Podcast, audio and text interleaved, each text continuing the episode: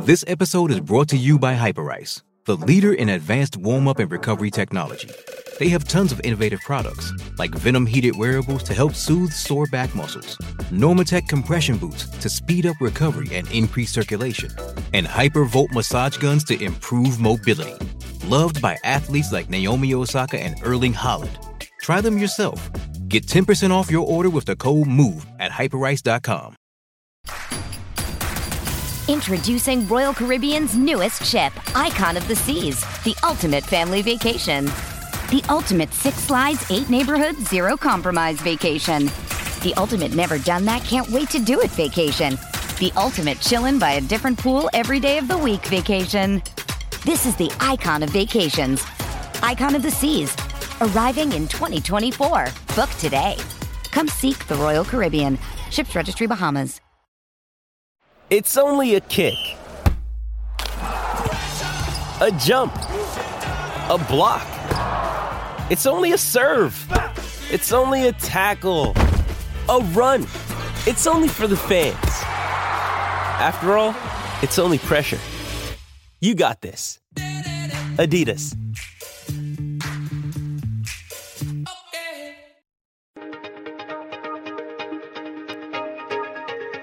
Hey everyone, my name is Danilo Petrovic. I'm Ilya Marchenko. I'm Denis Kudla. I'm Evgeny Donskoy. I'm Henry Laaksonen. I'm Peter Torebko, and you're listening to the Game to Love podcast.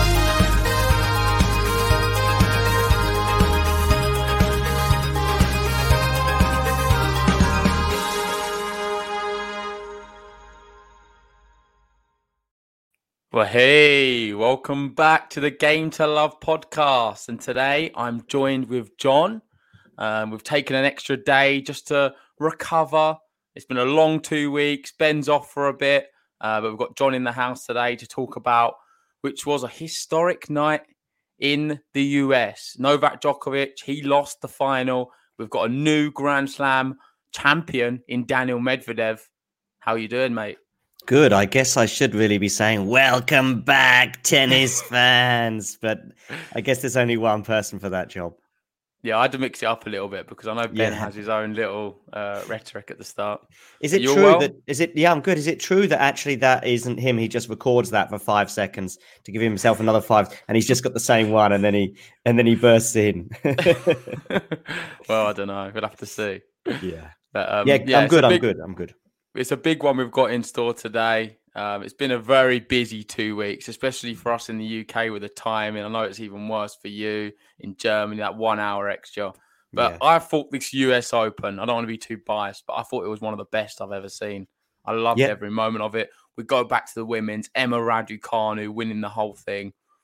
No one expected it, let's be honest. It was it was a big thing, her getting out the qualifiers, and then from there just got went on from strength to strength. We had the on the men's so many stories happening, some young players coming through. I thought Alcaraz was a real sort of shining light of the US Open, um, and ultimately we ended up in a bit of a predictable final. Final, if we're being honest, we had the number one seed, the number two seed, um, but it just wasn't wasn't to be for Djokovic, and there's so much to get into. So let's just get started with it. Um, I do have some some uh, some tweets like I usually do, so let me just pop them on the screen. Yeah, uh, we're going to just start here with the, the main one, the men's singles champion. It's his third uh, chance of it. He got to three finals. This is his third one. He finally won it. Um, I'm over the moon for him. I feel like he deserves it. You're looking at sort of the other players, the chasing pack, as to say. You've got Tsitsipas. He went up two sets um, this year in a Grand Slam final, ended up losing. Zverev last year at the US Open went up two sets, ended up losing. You've had mm-hmm. Dominic. Thiem, he's got a Grand Slam. Um, and then sort of the other guys, they're not quite there yet with the likes of Rublev and some of the others. But I'm so, so pleased for Medvedev. I feel like he does deserve it, especially this time of year as well on the hard courts. He, he definitely comes into his own and gets a lot better. Uh, I'm not sure what it is with the seasons, but he just doesn't like the start of the year. And if anyone wants to win this US Open, I'm just thrilled that it's him. But we do see that with one or two players that sort of tend to peak at different times of the season. Um, I guess some of it may be deliberate, some of it may be just the way their bodies are, and some of it may be their age, etc. uh, and also even just the courts themselves perhaps can be. We will look at hard courts as being all the same, but we do know that certain courts are a little bit quicker. Yeah. Certain tournaments will use different balls, and he certainly is somebody that tends to peak around about now. And during this North American swing in 2019, he had an unbelievable run. And in fact, you know, he was arguably did better than than this year until obviously ultimately winning the US Open. We've also seen it with Nadal. He tends to do better in the US Open than Australia. And conversely, um, uh, Djokovic tends to do a lot better in Australia than he does at the US. Yeah. And let's just get straight into the final and how it sure. how it sort of played out. Was there really any moment where you thought Djokovic is going to win that match? Obviously, before the match, I think most people thought he's going to be he's going to have a little bit too much of Medvedev. There was a, some people predicting Medvedev. Don't want to get too cocky, but I did go for it myself. But really, was there any moments during that final where you think, oh, Djokovic's growing into it here? I think he's going to make a comeback because for me, I thought it was very, very one-sided. Novak Djokovic, it has, has all caught up with him. Let's be honest. Hmm. Um, mm. There's people saying the reason for his loss was mentally the pressure; he couldn't handle it. I think that is an element, a little bit. The biggest thing for me, which was most telling, was his legs. Novak Djokovic's legs were finished. He was exhausted, and I honestly felt like felt like going into it on all the previews we spoke about the physicality of Djokovic, how no one can really match him, especially over five sets. It, it, it, they could in in essence because I think he had to come to the net more and more as the match went on. Um, he didn't want to rally from the baseline with Medvedev because he was mm. unable to, to sort of maintain the long rallies. But but was and, that also not, maybe not linked to the nerves as well? That he wanted shorter points. He wasn't trusting himself to be hitting the baseline as he did so often in Australia. Yeah, for sure. Th- that's what I'm saying. There probably is a, a, small dynamic of that for sure. And there was so much pressure on him. And another weird thing for him was the crowd were actually supporting him for a change. So he's had yeah. the crowd more or less going against him the whole tournament. They get to the final and he's got them on their side. And I feel like Djokovic is looking up like, what's going on here? Am yeah. I in the right venue? What's happening? Mm-hmm. Um, and that that was a bit strange. But but yeah, I, I, just don't think he played very well. And and a lot of that you can attribute for me to the fact that his legs were, were, were very tired. He's he's someone who going through this tournament, he's not had to play on the front foot very very often. He, mm. he hmm. turns it up in spells, but ultimately he just does what he does best, and that's relies on his physicality to win matches. Against Berrettini, that's a prime example of him doing that. He can sit deep and and just sort of work it out and force it onto the backhand each time of Berrettini, and he knows that he's got enough class to be able to, to sort of beat these type of players. I mean, um, I mean, do that against Medvedev. No, and you said that um, you know, was there any point uh where I thought that Djokovic might win this or come back? Um I, I didn't from the minute the, the, the, match started, if you like. Or what, what I was says there was no turning point that we that I thought was yeah. going to come. I thought not necessarily that would happen during the first set or not even the first couple. Actually, I think it was the beginning of the second set. You thought, okay, here comes the turning point. That's he gets right, the yeah. he gets the three break points, and you think, here we go his legs will now relax. He'll become more confident. I mean, if we think about all these matches this year where he's been behind and he's struggled, particularly, say, from the French Open, two sets down, you're kind of just waiting for him to turn it around against Musetti. Guess what? He turns it around.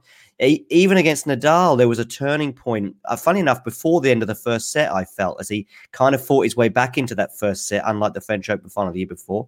Again in the final, you know, in the final, it was nip and tuck those first two sets that were just you know a couple of balls here and there and and but he was way off the pace here. And and even through this this US Open run there were turning points and they they were, you were just waiting for it to happen. We were waiting for it to happen on Sunday but it, it just never came. And it, there was he didn't really show up until midway through the third set let's say. Yeah, agreed. The, the only turning point you can really talk to talk about was the one you said, love forty, wasn't he, in the second yeah. set at the start of that the biggest telling point for me in the match was me and Ben spoke about on the stream a very weird, uncharacteristic shot bomb from both players, but Djokovic ended up losing the set on it, and it, that was set point on the second. Um, Medvedev, I believe, he come into the net, and it was a very weird volley. Um, wasn't a good one. Yeah. And you'd expect every time Djokovic down the line, yeah, or lob him. It doesn't matter what he could do. He had plenty of time, and he dragged it wide, and it wasn't close either. Yeah. And yeah. that for me was like he didn't like he didn't he didn't really feel that confident that he's going to be passing Medvedev today, and Medvedev had him exactly where he wanted. Yeah. And I think we've got to give Heap a lot of praise on Medvedev for that because looking at his game, was there any weaknesses really? Medvedev, let's compare it, say, to like 2019 when he reached the Mhm. US Open final. Mhm. I thought it was, I thought he played very well in that final as well Yeah. against Rafa. Very, very well. People dismissed it because he went down early, didn't they? But then Yeah. he was fighting back. I thought he, Rafa, in essence, was actually a little bit lucky to get through. Uh, Yeah. Just showed some experience. Mhm. But here, Medvedev, he played just as good as that final, if not better, I think. I think better, better. I think he was more consistent, especially on his serve. Yeah. Oh, yeah. The, listen, we, well, we can talk about the serve first. The second serve so much better Yeah. now from Daniil Medvedev.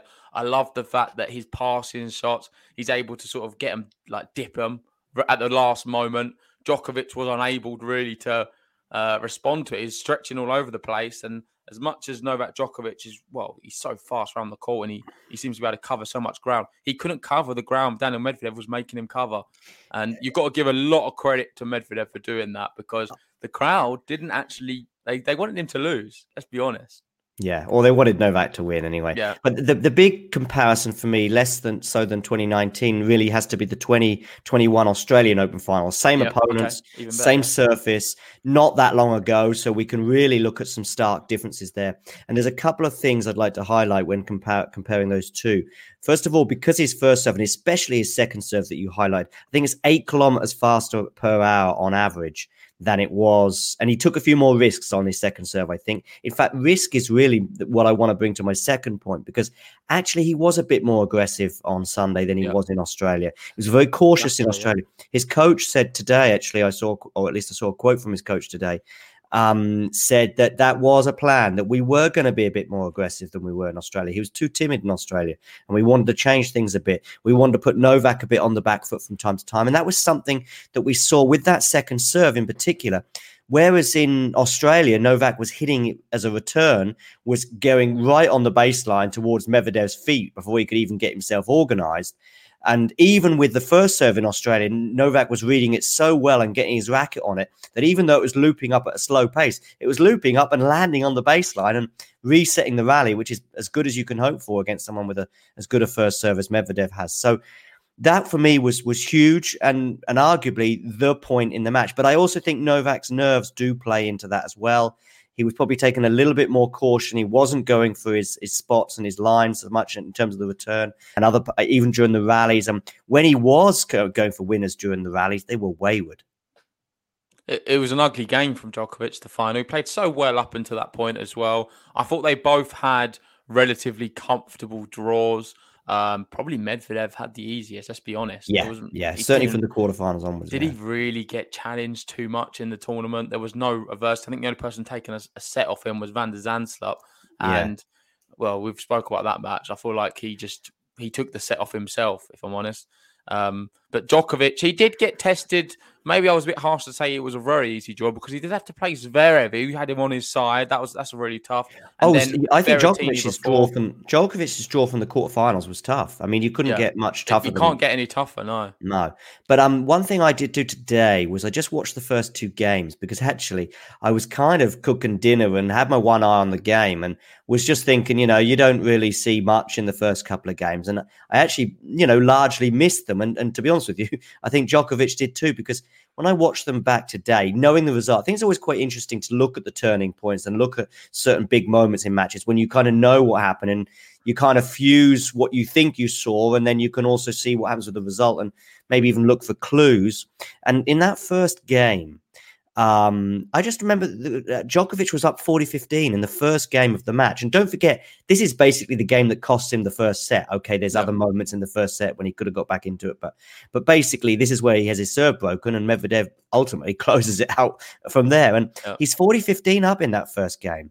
Um, but I noticed that he's not getting many first serves in, or at least there's a double fault in that first game. Um, I think uh, half the time he's getting his first serve in, half the time he isn't. So many unforced errors. There's no winner from him. And yeah, it's just littered with errors. And really, he should have won that game from 40 15 up. Oh yeah.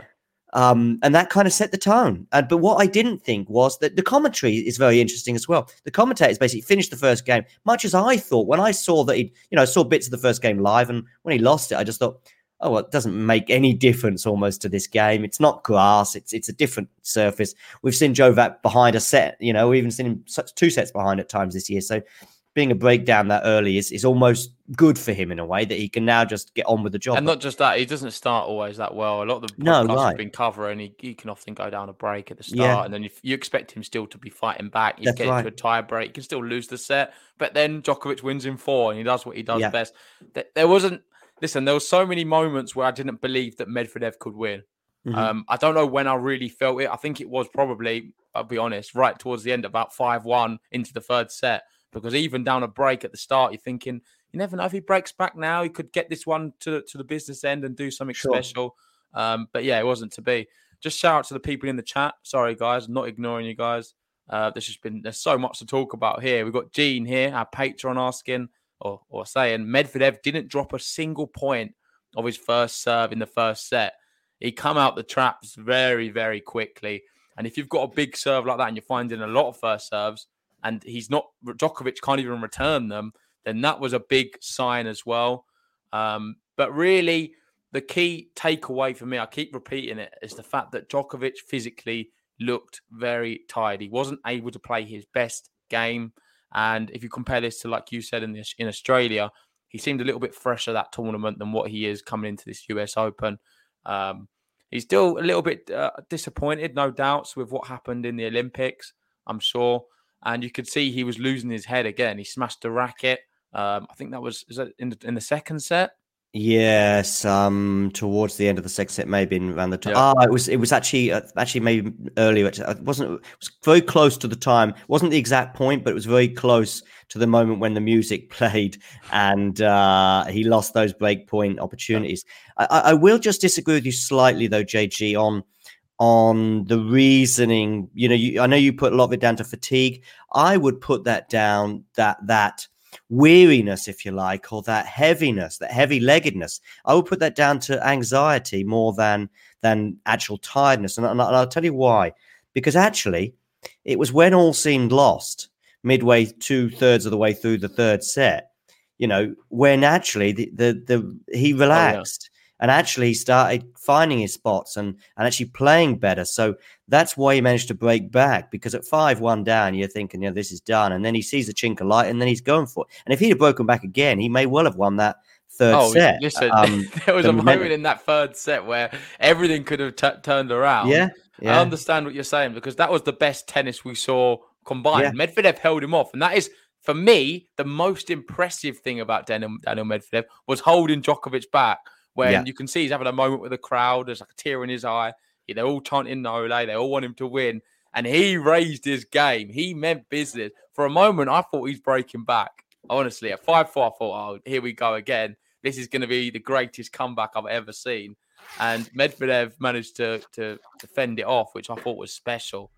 Um, but I understand. I understand what you're trying to say there, John, uh, because you could say that. But I do feel like fatigue is definitely a factor. Whether or not it is the same thing we're talking about in terms of he was very anxious. Um, the pressure got to him, and it, Mental visi- and fatigue it made him well, you look know. a bit. It made him look a bit run down. I just I didn't he see did- him closing the net quick enough. He wasn't.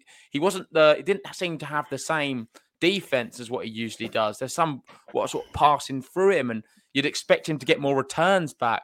And but yeah, who's to But he was what, what angry the with his- reason was? he was angry kind of with his own body at one point. In, in other words, his body wasn't doing the things that he wanted it to do. And there was one point just before he's, uh, he smashed the racket, I think it was, he kind of punches his leg almost. Yeah, yeah. And Yeah, it's like, think Liam said it in the chat at the time. The the key thing when you're punching your legs, the reason you do that is because you're, you're tight. You're getting the blood Yeah. flowing. tight, but I would say tight from anxiety. That's my point. Okay, so let's move on to some of the tweets because there's so many to get through.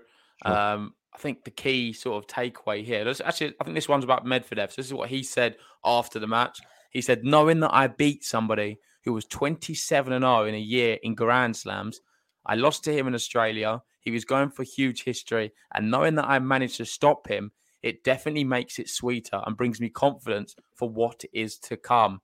And just adding on that as well, we also saw what he said on court, how he's never openly said this before, but for him, the greatest player is Novak Djokovic. Mm-hmm. And Djokovic, by the way, said uh, basically his first sort of rawest and freshest comments. So this is long before the press conference on the court itself. He just said he felt relieved.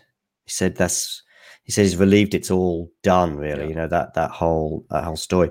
And yeah, and and Medvedev, I, I think you touched on it to some extent. I think confidence um, is a thing that separates him from certainly from Zverev and from Tsitsipas but even Thiem to some extent. He's a front runner. That's what. yeah, and his his his confidence is is much higher and much more. Um, what's the word? Robust, basically. Yep. That that you know he managed to close it out. He turned up on the biggest stage of all and, and performed to his best. And okay, maybe he didn't quite do that in Australia this year. He did it probably for half the match against Rafa. Which all of that adds up to a far bigger body of good work than than Zverev and Tsitsipas probably have put together. Yeah, and them guys must be watching this. Um, a tad, I don't know. Are they happy for Medvedev? I am not sure if they are. I think deep down they're a little bit disappointed because they've both had opportunities. They've both been up two sets to love in a Grand Slam final. They've not been able to take it, and they've just watched Daniil Medvedev do it against Novak Djokovic. Why he's going for the calendar year Grand Slam? I don't think they're that they're that, they're that pleased, if I'm honest. And hopefully, what I think could happen is it spurs everyone on. We're going to see a big rivalry now. We know Medvedev, he doesn't really get on too well with um, is it Tsitsipas? I think it's yeah. Zverev, they're okay. Yeah. Um, but certainly Tsitsipas. So that's going to get him going for sure. And what he's been able to do, listen, let's talk about this goal. Uh, this not the golden one. He didn't, wasn't able to do that. The the calendar year Grand Slam. We've got our man here, Rod Laver, um, he tweeted after afterwards saying, "Simply stunning, Daniil Medvedev. You stopped one of the greatest tonight. To win your first Grand Slam title was always special. To do it against a champion like Novak Djokovic is something else. Take heart, Novak. The quest continues. Best wishes, and obviously he's the last man uh, to win the calendar year Slam. It's something which is I think virtually impossible to achieve. Mm-hmm, Djokovic, mm-hmm. he got within one match, and yeah that's why you've got to look at this for all the Djokovic fans listening. There's only so much disappointment you can feel, I feel, because in in a situation like this, I think you've just got to congratulate Medvedev and congratulate Djokovic for what he's been yeah. able to do this year. This has got to be go down in history as one of Djokovic's greatest ever years. And no, he, I would his, his greatest calendar his year, yeah. and, and the greatest calendar year of any male player since 1969. Yeah, and and, and I, and I think this is a, a, good point to mention as well that, and we spoke about it briefly before we came on air that, you know, Rod Laver did it on two different surfaces rather than three. He did it on grass for three of the tournaments, and one is on clay.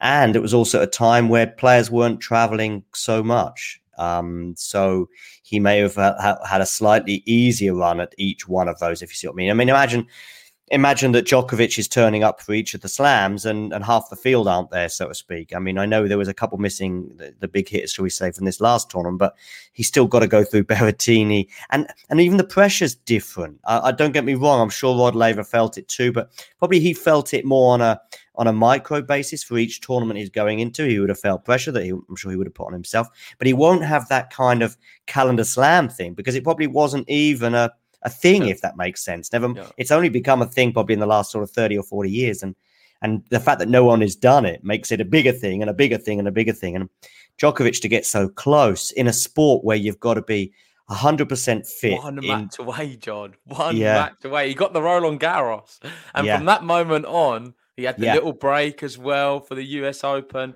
Yeah, it, it, did seem written in the stars a little bit. And listen, everyone knows me on here. They say I'm a big Rafa fan. Some some of them call me a Djokovic hater, but I don't think I think that's kind of that that that narrative's expired a little bit now because they realise I'm not I'm not that at all.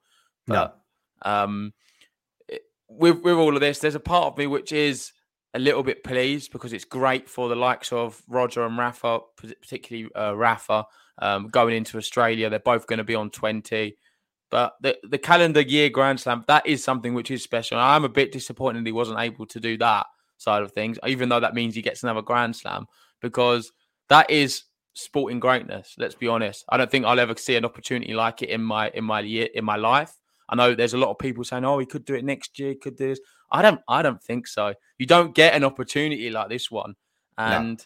Listen, I mean, to, in order for him to do it, it wasn't that comfortable either. Let's be honest. He's had to fight through adversity. He's been down two sets in some of it. Australia yeah. was pretty comfortable ish. Um, but aside from actually, I say that it wasn't that comfortable. He was down in that a few times. in Australia, Taylor he Taylor Fritz took, took him to push yeah. him to five sets for sure.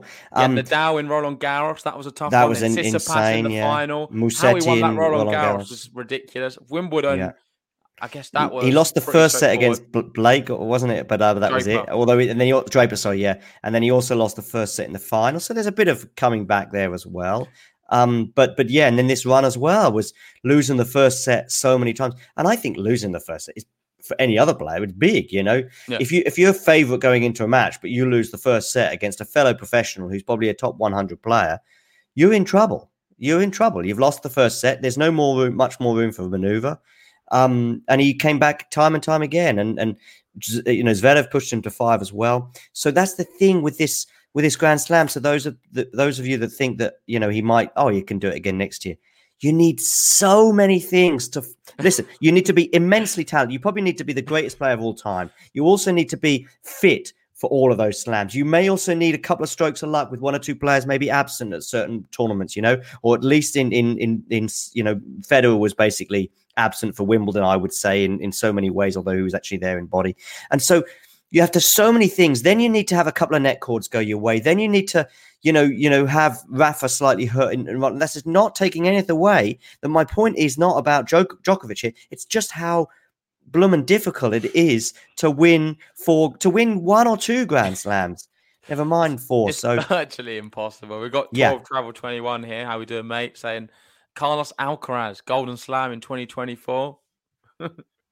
well, let's, the, let's see. Let's not get yeah. carried away with Alcaraz. He's away. flying. He's flying right now. I'm really pleased for him. Uh, yeah. Another shining light in this year's US Open. Uh, let's move on to the next thing. I know there's another uh, Rod Laver one, but I think it's later on. So we've got one here from Andrew Atkinson.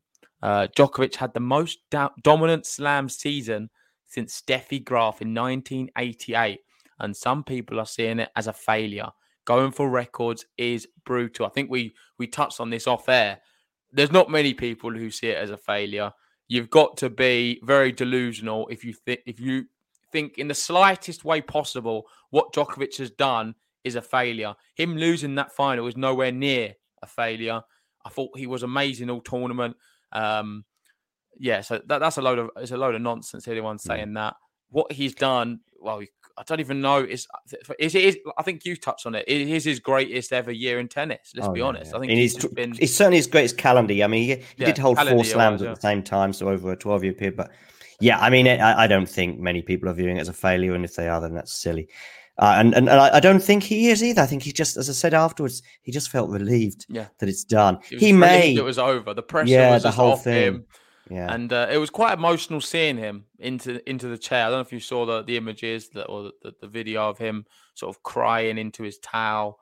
Um, yeah, but that was before. There was a couple of cries really. One was before, was before even the match finish. Yeah, yeah that's right. I mean, I think he accepted. Yeah. He accepted his body was kind of done. Like, I don't think he had much more to give with it. Uh, I know you're saying that. Uh, well, the, I think it's the crowd gave him that extra little push. Having them on his side, you could see him interacting with him. He was crying during it. And I, th- but I think that yeah was gave him some of the emotion. It gave too, him that... a lot of energy. He was like, "I'm doing yeah. this for the crowd. I'm, they're all trying to know that they want me to win this. I'm going to find something special." And we'll, let's talk. Let's save that for anyway because we'll talk about the end of the match towards the end of this podcast. Yeah. Let's move on to the next one. Uh, and this is Medvedev is the fifth active man slash player uh, with a win against a world number one in a slam final.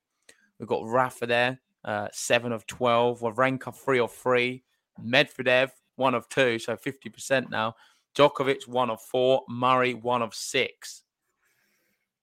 Yeah, it's not easy. It's not easy, and and something that the other the the players that have come up against the particularly the big three who have often often been number one at one point or another, and Andy Murray to some extent, and when they're coming up, you know, the, you might have been a not so much nowadays, but two or three years ago, if you were a wannabe slam winner, a Wawrinka, for example, or a Dominic Thiem, you might have a quarterfinal against Federer, a semi-final against Djokovic, and a final against Nadal.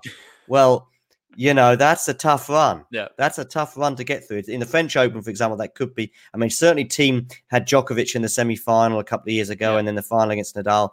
That's a that's a tough run. And I'm sure there were other slams where that Well, was your Wawrinka's been able to do it, hasn't he? He's done the toughest of runs. Okay, and and, and Tsitsipas beat Federer uh, at the Australian Open about three years ago, or two years ago.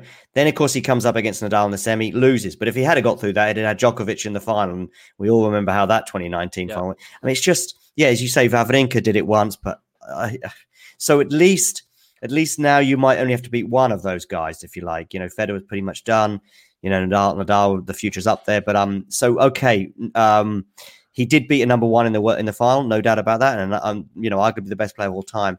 But as you highlighted, at least he had a at least he had a bit of a run up for it, if you like. Yeah, yeah. I think that I like this stat just for the fact that you can compare Murray and Medvedev here, one of six, one of two. I think it bodes good thing for Medvedev, and it sort of touched on what he was saying and where, what's next for him. It's going to give him a lot of confidence. I wanted to see what you think.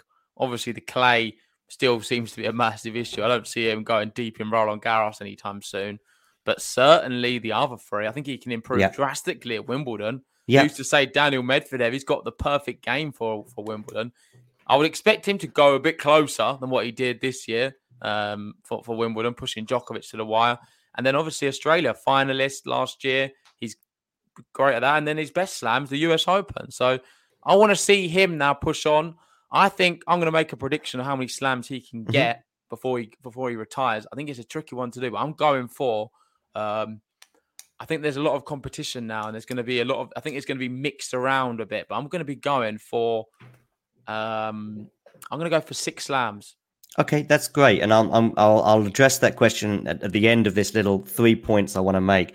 First of all, regarding the grass comment that you made, I think it's an excellent point, and it, even he, I think, has a feeling about grass that he can do and will do better because in his press conference afterwards, he said how the dead fish celebration, which was just legendary, he said actually how he thought about doing it at Wimbledon on the softer surface as well. I'm sure he wasn't practicing that on clay for sure because he doesn't expect to be winning the French Open anytime soon. So he obviously feels it, and there's probably slightly less competition on the grass, considering there's, you know, there's probably three or four players who we think could win it, but maybe one or two of those players are a little bit further down the rankings. Whereas on the hard court, there's probably slightly more potential winners. So that's a very bodes well for him on the grass. Secondly, um, I, I do think that sometimes these guys get compared to the big three kind of unfavorably in many ways. These are probably the three greatest players of all time, but also one of the statistics that is thrown at this next gen guys is that but look at the big three. In their first slam they're winning the final. In their first couple of slams they're winning the final. And then they're winning four out of the fi- first five slam finals. Yeah that's fair enough but those guys didn't have to go through the big three if that makes sense Yeah. so when medvedev and, and Tsitsipas and these other guys and Thiem as well are getting to the finals you know as i said they've already been through one or two of the big three and then they get to the final they've got another one of the big three to beat in the front of them again Whereas when the big three were emerging, post Agassi, post Sampras, if you like, and that kind of thing, they didn't quite they didn't have themselves to go through. Put it that way. Yeah. So so I think that's a big thing. And then finally, regarding your point about how many slams he'll win, actually it's interesting. I remember on the telephone with a friend of mine in January or February. Actually, it was around about the semi final time of um of Australia. I actually said I think he'll win five plus slams, and my friend went, "Oh, that's a bit bold." And to be honest with you, for the next six months or so, I was thinking, yeah, maybe it was a bit because, you know, he didn't have obviously the French Open by his standards, he did well, but he didn't have a, an amazing hard court season before that in terms of the uh, Miami, etc. I remember seeing him cramping up there and he didn't even make the final when really that was a tournament there to be won for him. And then it wasn't really until the last couple of weeks with Cincinnati, was it? Or was it Cincinnati he won or um, a tournament? Oh, no, it was Toronto he won, wasn't it? Yeah, Oh, the oh, Canada year, Toronto. yeah. Yeah. Yeah. So um, yes, he was going into this, but I felt Zverev actually was probably slightly in better form, uh, having beaten Djokovic in, in Tokyo, etc. And again in Tokyo, I, Medvedev was nowhere to be seen when when the medals were being handed Out. So I I sort of started to wonder about that, but now I'm going to go back to it and say yeah, five plus. So I'll, I'll go five, but but yeah, six also sounds very reasonable. Yeah, uh, good analysis, John. I agree completely, and I think I'm just trying to look at the other names. He's the thing. I was just checking his age. He's 25 years old. He certainly can because I, just see now Djokovic can't be this good forever. The other two you can already start seeing the decline more evidently than Djokovic. there's going to be a, a, a, time for these guys to have their moment in the sun, and Medvedev's doing it to Djokovic now. So yeah, certainly he can do plus five plus. I, I agree for that. I think people in the chat are agreeing as well. We've got Matthew saying um, if Med stays injury free, that's another big factor, of course. Uh, I see him winning at least six hard court majors. Certainly, I'd like to see him win a Wimbledon though. Yeah, I think that's a that's a little. You don't need to narrow it down to that. I think he could easily win one or two Wimbledons, you know, and he could easily add one or two more hard court titles, and then boom, you're at five. On to the next one. Uh, we've got Djokovic began the 2019 Australian Open as a 14-time Grand Slam champion. Djokovic will begin the 2022 Australian Open as a 20-time Grand Slam champion. Unreal turnaround by the world number one in a short space of time, making the impossible possible. And I've got to bring a lot of these sort of pro Djokovic tweets up because mm-hmm. I feel like he deserves. Can I just just podcast, quick, just have even a, though he's lost? Can I just say a quick thing about that that tweet? I would even bring it down to the last twelve months when when Nadal wins that French Open in October of 2020. So not you know eleven months ago. You're thinking three slams. That's a big gap. You know, that's a big gap to bridge for Djokovic. And you then start thinking maybe Nadal is the favourite in this slam race. Because I think when it was in the years gone by and, you know, he was catching up a bit, but suddenly after that pandemic hit year, you know, that began with uh, Djokovic thinking he might go the year unbeaten and, and was playing sensationally, you know, he then came back and had his US Open moment and then lost the final to, to got thrashed by Nadal in that final. And you're thinking three's a big, you know, when you you're also thinking Nadal's going to win a couple more French opens, including this year's. Well, you thought the next one he would win as well. Yeah. Sort of... So so to, just to him to just suddenly go from 20 i mean that's a really good point as well but just to go from from 2017 to 2020 in 11 months is is is insane well you can compare you can go even further back as well if you the other side of the spectrum look at the last decade and what he's done compared yeah. to federer yeah he's not federer's hardly moved Djokovic just keeps going. Yeah, um, we've got Nadal picking up a few here and there, but nowhere near the level of Djokovic. And mm-hmm. you listen, I think he has been the greatest player. No, I don't think anyone can argue the last decade. Certainly, mm-hmm. he has been the best player in the world the last decade. Mm-hmm. And right now, looking at this, going into Australian Open, listen, mate, I am ecstatic. I'm so excited. I think someone mentioned it in the chat earlier but we're going to be in for a real treat, John. I'm telling Fingers you. Fingers crossed that the, the, the, players are healthy. You know, exactly. Not, not just I, I got carried away with Thiem. this US Open. It didn't happen. So I'm just hoping we get to see Rafa and Federer in some regard in at, at Australia. I'm not sure we'll see Federer, but but certainly Rafa and Thiem. and then suddenly you, you throw those two into the mix, and you've got you know a bit more depth, and you've got six or seven potential winners, and you might get a run from Alcaraz to a semi final or Felix to a final or something. So you know, then that then that gives the depth that I think on a, one or two occasions in recent years the men's side has, has lacked. Listen, it's going to be a great story. I'm looking forward to Ben's promo he does for it as well because um, I'd hopefully he doesn't leave Rafa out. I feel like he's going to. I'm going to have to send a few videos in for him to include on that one because I know it's going to be left by the wayside. Yeah. Uh, moving on, uh, Novak Djokovic. This is what he was saying on being emotional when the crowd chanted "Nole, no le, Nole." Uh, the emotion the energy was so strong. I mean, it's as strong as winning 21 Grand Slams. I mean, that's how I feel, honestly. I feel very, very special. They touched my heart, honestly. Um, mm-hmm. I agree. I completely understand what he's saying. I don't think he's really encountered it too many times in his career where there was a real passion and desire and authenticity behind the crowd when they were saying they really did want him to win. And he didn't, he's never felt that amount of love on court before. And it was overwhelming for him. And this sort of leads on nicely towards the back end of the match because there's so much to talk about with regards to the crowd.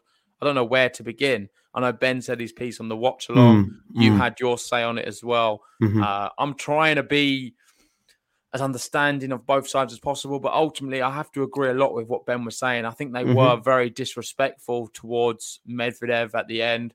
Uh, I thought it was unacceptable, and I don't think it's a, a, sort of a valid. Sorry, you still there? Yeah, I'm still here. Sorry. Sorry, yeah, I think I've frozen. That's all. Oh, okay. Uh, I, I, don't think it was a valid excuse for people to be um, sort of getting on to um, I forgot what I was saying now. uh, getting on to, to, to, Medvedev as he's kind of serve it out, basically. Yeah, yeah. They was getting on to him for no reason. And we saw the double faults for him. I thought he should have just taken his time because there's no, he doesn't have to serve. Then just wait for the crowd to die down. And I hate the people people saying with the excuse, "Oh, it's always been like that." That's just the way it is. We have uh, Wimbledon, which is more uh, sophisticated. The U.S. Open crowds always they act a bit like this, and they they they're, they're more leery with things. I just don't think it's fair. On which is Medvedev's biggest moment of his career, they're trying to ruin it. And even when he looks back on, say, the match point, what he's going to hear before the match point every time is a big boo and then an mm. ace. Mm-hmm. I mean, I, I, look at it in, in, in, There's so many facets to this, and that facet that you uh, highlight there is is com- you're completely right. It's just out of order. You shouldn't be doing it. I agree that people should be pulled out and and, and taken off, um, uh, taken away from the court, etc. When these things happen. However, I do think that we have these dis- different tournaments, and we have um, at, uh, at, at Wimbledon, for example, where everyone's silent. But then I've also been at Wimbledon on the first day. The, the Slam champion Lleyton Hewitt is opening, and the, the stadium's half empty because everyone's doing the corporate thing there, and they're all you know off elsewhere having a drink and a good time. At the U.S. Open, you've got a much broader range of people, and I like that inclusivity. I like Wimbledon for what it represents in many ways with the tradition and the color and or the lack of color in terms of what the players are wearing but I see each one as being, yeah, as being different. And and I really I look forward to the US Open as a, as a as a crowd member more than the other three slams. I've been fortunate enough to go to the US Open a couple of times, Australia once, French Open and Wimbledon several times.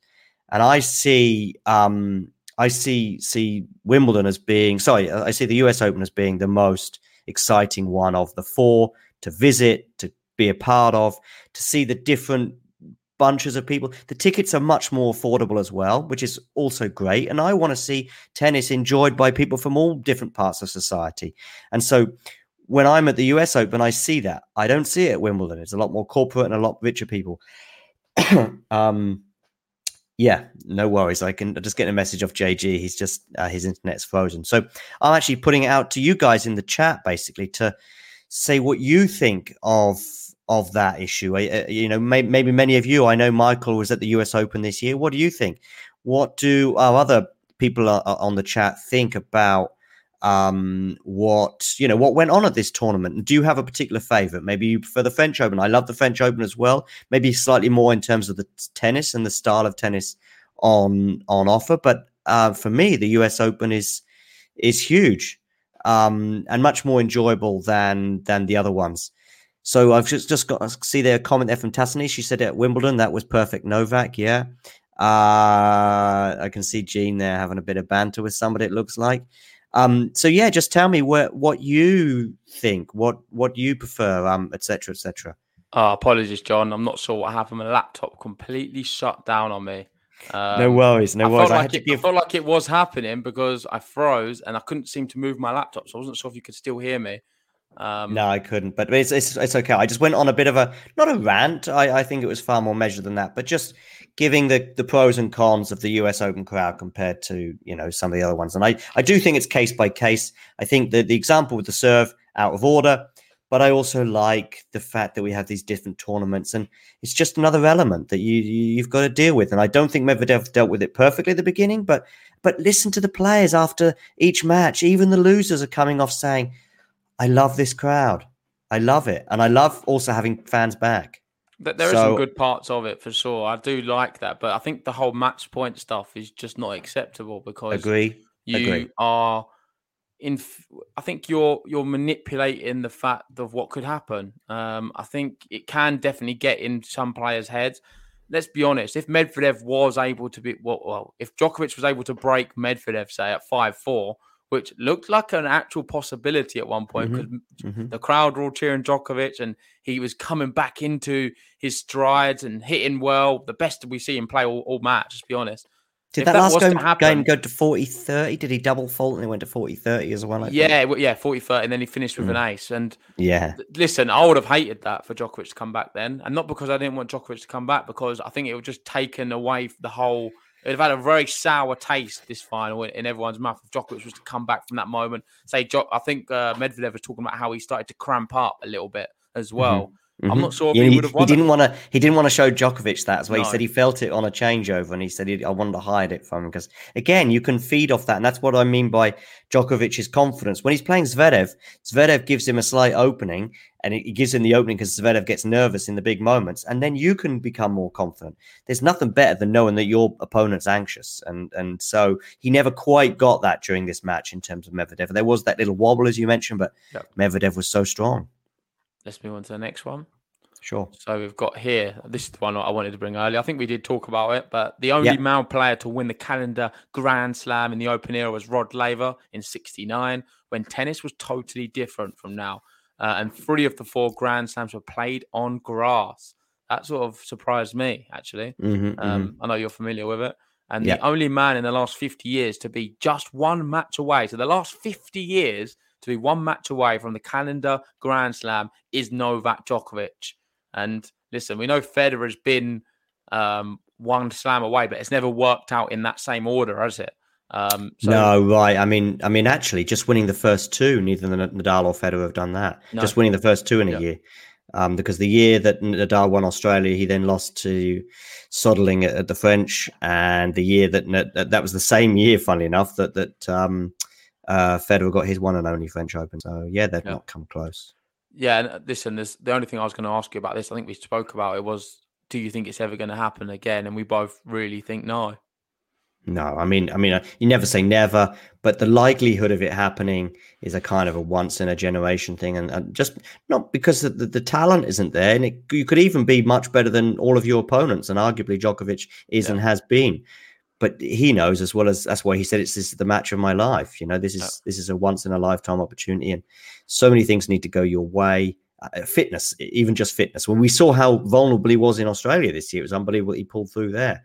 So yeah, it's not not going to happen again. But I'll be happy to come on the podcast in a year from now as as uh, John Isner is serving for the match to win a Grand No, Slam. it's Carlos Alcaraz, 2024. Yeah. but um, yeah, no, I agree completely. It's also it's also the, the fact it's three different surfaces. I mean, that's huge. There's there's no other sport really like that.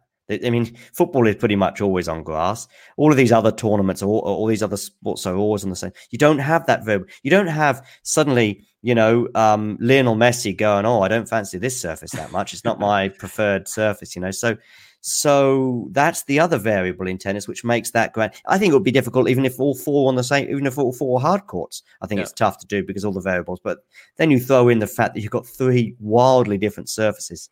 Yeah, yeah, it's just a once in a generation thing. it's brutal. And listen, I think not many. There's a lot of people who can't re, who you can't deny the fact that Djokovic is the greatest player in the world. They'll say that if he was to, if he did win this last match, then he, for me, cements himself as the greatest. Mhm. Um, now it opens up to a bit more discussion, I think, and us Rafa fans can fight our way. It's it's tough. Djokovic, you'd expect him to still break 21 first. He's going to be favourite going into Australia. But really, the calendar year Grand Slam, that would have been another sort of accolade he Yeah. can add to his name, which, let's be honest, no one can really then deny him the greatest player of all Right. time. I don't think. Right. I mean, I think ultimately, if he ends up winning the most slams as well, he should probably close that debate too. But whilst it's twenty each, there's a there's a bit of a debate to be had. Here we go. A bit of comedy now. Tennis TV. Uh, we had a lot of different tennis accounts tweeting this, and I don't know if you play much FIFA yourself, John. no, but Um, I'm aware of it. I'm aware of it because he basically said, "Yeah, yeah. So this is the dead fish celebration uh, from Daniil Medvedev. It is very bizarre. He's a very weird character, isn't he? Like Ah, everything but about him. fun. He's everything fun. about him is weird, and I mean that in the nicest way possible because I love him. I think he's Yeah. great. But going back to the US Open where he was sort of giving it Yeah. to the crowd, then I loved all of that antics. I thought it was great. And his celebration at the ATP Tour Finals when he won the, the tournament, arguably the biggest tournament of his career up to Yeah. that point, and he just goes, "Okay, No emotion whatsoever. Yeah. I feel like even his uh, his wife, they went to the box, and after she they'd just won, she was just I don't know. It's like she didn't even know who'd just won. There wasn't very She- much emotion there. no." But It, it's just a very weird character. Like even his But she gets his, his- she forehand gets- motion. It's weird. I know, I know. She gets his humor though as well because Yeah. you do see sometimes she's smiling and laughing at certain things that that go like during his speeches and stuff when he's talking. Yeah. Um, Listen, so, I think it's, yeah. it's refreshing. I love to see it on Me the too. men's tour. Uh, Me too. people will tune in for his interviews more than most because you don't know what he's going to say. And Yeah. certainly his celebrations now, he's he's got to say, he's got. I know you've got a lot of the iconic ones with Djokovic in Wimbledon eating grass. You got Yeah, Rafa Nadal covered sort in on clay. his back with a sprawled out on the gra- on the ground. Uh, Yeah. Not on the grass. It's very rare that happens, unfortunately. We've got that uh, amazing one of Federer when he beats Sampras, um, and he sort of just got, like his knees crumpled to the ground. He just Yeah. can't believe that this has finally happened to him. He had, had a big breakthrough, and even then, also when he won it as well, a couple of years later with with the tears. So, yeah, but then this is another. And then we've got one. Daniil Medvedev with a Yeah, doing the fish. What- what's next? If he wins another Grand Slam, I- do you know what I hope? I hope he has some silly celebration plan for every single one. Because Well, I- I uh, there's going to be I some just- diehard tennis fans who won't like this. I think they're going to think it's a bit childish. But listen, I think it's exactly what we need in tennis. And that's my it. point. By the way, by the way, there'll be some diehard tennis fans at Wimbledon that'll be thinking that that oh, it's not treating his opponent Yeah. with respect or not. That'll be those guys, and so that brings me the U.S. Open guys and, and most other the slams. They'll be fine with it, you know. Yeah, there we go. So next one, we have what's this one? I think this is a lovely line from Daniil Medvedev uh, just now. Uh, when asked what he said to fellow US Open champion Emma Raducanu, he said, "I said congrats. What else can you say? But I don't know if that's enough to be in a movie." I thought it's perfect, isn't it? This is just the character he is. There's going to Yeah. be an Emma Raducanu movie. I'm more or less certain of that, and it's going to do very well. That story's amazing. Um, we've done that to the death. We're gonna we're not gonna finish there as well. We're gonna be doing plenty more podcasts talking about Emma Raducanu. Hoping we see her now in Indian Wells. I know there's talk that she has to go through the qualification in that still, which I was a bit com- surprised with. I'm not sure how it works exactly, but maybe when she entered because of her old ranking. I think they're going to give her a wild card. I'll be shocked if they don't. You can't Yeah. miss out. Well, If she's she now wants to play, she 23. can play. She's now 23 in the world, so I, I, I don't know why. Unless they've already got the, you know, I'm Yeah. not sure exactly when Indian Wells is, but I, I can't believe they'd be that inflexible. Yeah, so uh, hopefully that's going to be okay. But yeah, another good one from Daniil Medvedev there. I wonder if he does make the movie with his little line saying "Congrats." or, or, or someone else will be playing him. Maybe if it if it turns into a movie. I hope I make the movie. Me and Ben. Well, that'd be good if we're in there, little line talking about hey, it's Radu Khan, and the song comes up on the movie. Yeah, yeah, yeah. You get some royalties for that. uh, next one. Uh, this is the last thing we're going to really talk about on this, and this is Dominic Thiem. Uh, I'll let you read these out because you wanted to share these. Yeah, so I was fortunate enough to be catching some of Thiem as well on on Eurosport along with you guys, and uh, I did sort Did of joke job, about by the way. Yeah, yeah, he did. Yeah, All tournament. and yeah, he did, and um, yeah, because he also appeared, I think, on the tennis channel at one the point. tennis as well. channel was very good. Yeah, yeah. So um anyway, uh he was donning a, a kind of a, a, a turtleneck with a with a with a necklace on as well. It was a very interesting look for Mr. Thiem, uh, from someone who I think is generally quite fashionable, but he'd obviously decided to take a risk with his wardrobe on Sunday night. But what he didn't take a risk with were, were his comments, as you can see there. What a performance. Congrats on your first Grand Slam title. And Dominic, of course, or Mr. Thiem, I should call him maybe. The name's Thiem, Mr. Thiem he will know exactly how it feels to win your first Grand Slam title because it wasn't that long ago that he did it, as he was all very well happy to remind us shortly after that tweet congratulating Medvedev. As he said, by the way, a day I'll never forget. It's been one year since I lifted the trophy. He said that yesterday. Uh, such great memories. And he said he can't wait to be back next year. And I think on that point, I think we all can't wait to have Dominic Thiem back Oh, on the be. tour, fully fit and functioning and firing. I don't think we'll see him again this year. I could be wrong on that, and I'll be happy to be proved wrong. I don't think he's don't uh, think that that hasn't been decided. Not like Rafa, he's not sort of called it yet. But but um, given that, that, that there's not a huge amount left to play for, uh, I imagine that we'll be seeing him again in Australia. And and can't wait for that, as I say, to give it more added depth, to make it more competition. I'm looking forward to the next women's slam because it could be one of 30 or 40 players, or even 128 players that could win it. Whereas the men's tour at times has been a bit less than that, and and but just having players like Thiem out there, you know, just gives a bit more depth and a few more things like, you know, Dominic Thiem could win Australia for sure. He's been in a final already. Yeah. He does very well on the hard courts. And I just think that not another reason why I don't think Djokovic will come as close next Got year. Jake he has ended his season already, so maybe he yeah, okay, all right, thanks, Jake. So um, uh, I just don't think we, we you, you're now going to see other players that are going, okay, uh, Medvedev has done it. Uh, I can do it too. I'm as good as Medvedev. Um, I don't think that they would probably feel quite the psychological deficit that they would do if they were the person having to make that breakthrough. So now that has been done, players like Thiem, Zverev, Tsitsipas should take heart.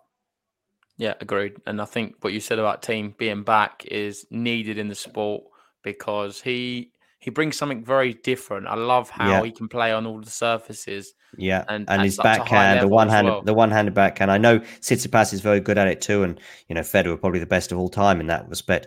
But it's just uh, it's just another element to the sport and another person that we we need back on on the on the court as soon as looking possible. at looking at the other guys, we can look at Medvedev here. He's nowhere near as good as say Thiem across clay and hard No. courts. You got, and I think you can see that for a few. Even Tsitsipas to a level, I don't think he's as good of a hard court as say Dominic Thiem. Um, yeah, the thing is arguments for it, but Zverev is he can be he can play on a lot of surfaces, but he's not nowhere near as good as Thiem. Thiem is a f- fundamentally a clay quarter, and he's developed into playing on hard. Yeah. And listen, I can't wait to see Thiem back. I think he's going to push a lot of the other guys. I think watching him against say Rafa and even Djokovic, they historically for me have been the, the greatest matches against the big three from like the the players just outside of big four, exclude Andy Murray. More in recent years, like I've enjoyed watching Thiem Rafa say more than even any of the other players. But Tsitsipas Yeah. has made it a lot closer this year, and I think everything's now leading up to 2022. We're in for a real blockbuster, John. Yeah, can't wait. And and just quickly, and one more thing on Thiem. Uh, I think on a hard court, uh, if they're both fully fit now, you would back Thiem against Nadal, given the, the recent head to head record on on on a hard surface. I mean, Certainly in a tie break. I think he's beaten him the last Yeah. five tie breaks they've played. So. Yeah, there was there was three in Australia, and then I think there Maybe was two more. more in in the ATP. Um, yeah. So yeah, exactly. And and uh, but you know, we'll who knows what shape Nadal will be in. I, I think there's more questions over his fitness than than Dominic Thiem's in terms of in terms of Australia. But but he, uh, I hope and and and and and I'm optimistic that that Nadal will be in Australia. But uh, what shape or form, I don't know. Some closing remarks then for this podcast. US Open's over. The two weeks are done. Uh, Game to Love are going to be back anyway. We're going to be covering all of the upcoming events. I think we've still got plenty left. We've got the next gen finals, the ATP finals, we've got the women's finals as well. Uh, so, so much still to be covered here on Game to Love. Indian Wells around the corner, Laver Cup as well. So, you don't want to go anywhere. So, like and subscribe if you haven't already. But the sorry, the closing remark I wanted to make about Daniil Medvedev is what a talent he is. And he is serious now. I think this is going to open the floodgates for him. We're going to see him do well in more slams. Not that he hasn't already. And it's going to make a big rivalry between the likes of the chasing pack. And they're going to want to try and hunt him down. The, the way I would describe Daniil Medvedev right now is very unorthodox in every way, shape, form imaginable. He is just everything you wouldn't expect. And that comes from the celebrations, what he says, and even how he plays tennis. I think Mhm. someone of that stature who's able to hit so big and hit brilliant aces like he does and hmm incredibly hard serves, to be able to move like he does as well. Have we seen a big guy like that move like that? I mean, it's like John Isner gliding around the court. It just wouldn't look right. But Daniil Medvedev, effortless with it. And he's very funny with some of his remarks about clay or something. Like he might tweet something like, "Oh, I won a match on clay at last," or, or something like that. Or I think it was before. I think it was Hamburg last year where he said, "I'm looking forward to the clay court season." You know, it was a very short one last year, and then uh, he lost in the first round, and he tweeted shortly afterwards, "Well, that went well." I remember that. yeah. So you know, he's he's he's a lot of fun off the court. He's fun on the court, and uh, long may it continue. Ah, let's wrap it up there. Last question for you though, John. Will Med Okay. finish year end number one? No. Uh, the gap is 1400 points, I think, something like that. Yep. And the problem is, is that Medvedev actually is defending some points them all. in Paris, certainly, um, Paris Bercy, I think that is. And Djokovic, actually, if we remember last year, his season tailed off. So I think even if there wasn't that defending lots of points or not, I still think 1400 is a huge gap to bridge. Um, and and it would be kind of weird to have the the guy who gets to three, you know, four Grand Slam finals, winning three of them, doesn't end the year as world number one. That would be uh, an odd thing. But we've seen a few odd things in the in the rankings in the last couple of years. But um, no, I, I don't see that. It, I think it mathematically could be closed, but um, but I don't see it happening. Yeah, it's mathematically possible. I, don't, I, don't, I agree. I don't think it's possible. I don't think it's going to happen. Should I say? Yeah. Uh, but let's wrap it up there. Big shout out for you, John, for coming on. Uh, great to hear your knowledge and wisdom as, as always on this amazing US Open, which we've witnessed. Uh, see, hopefully, see you soon for some upcoming cool. events this year. Yeah. Uh, for now, though, big shout out to everyone who watched. If you haven't already, hit the like button on the video, subscribe if you're new, and we'll see you very soon for more tennis action on Game to Love. See you guys Take in a care. bit. See you.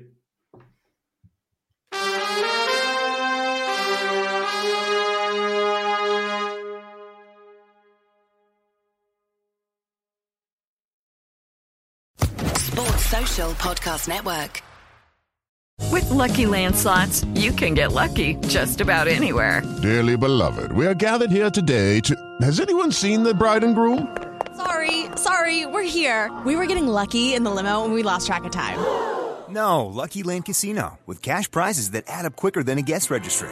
In that case, I pronounce you lucky. Play for free at LuckyLandSlots.com. Daily bonuses are waiting. No purchase necessary. Void where prohibited by law. 18 plus. Terms and conditions apply. See website for details.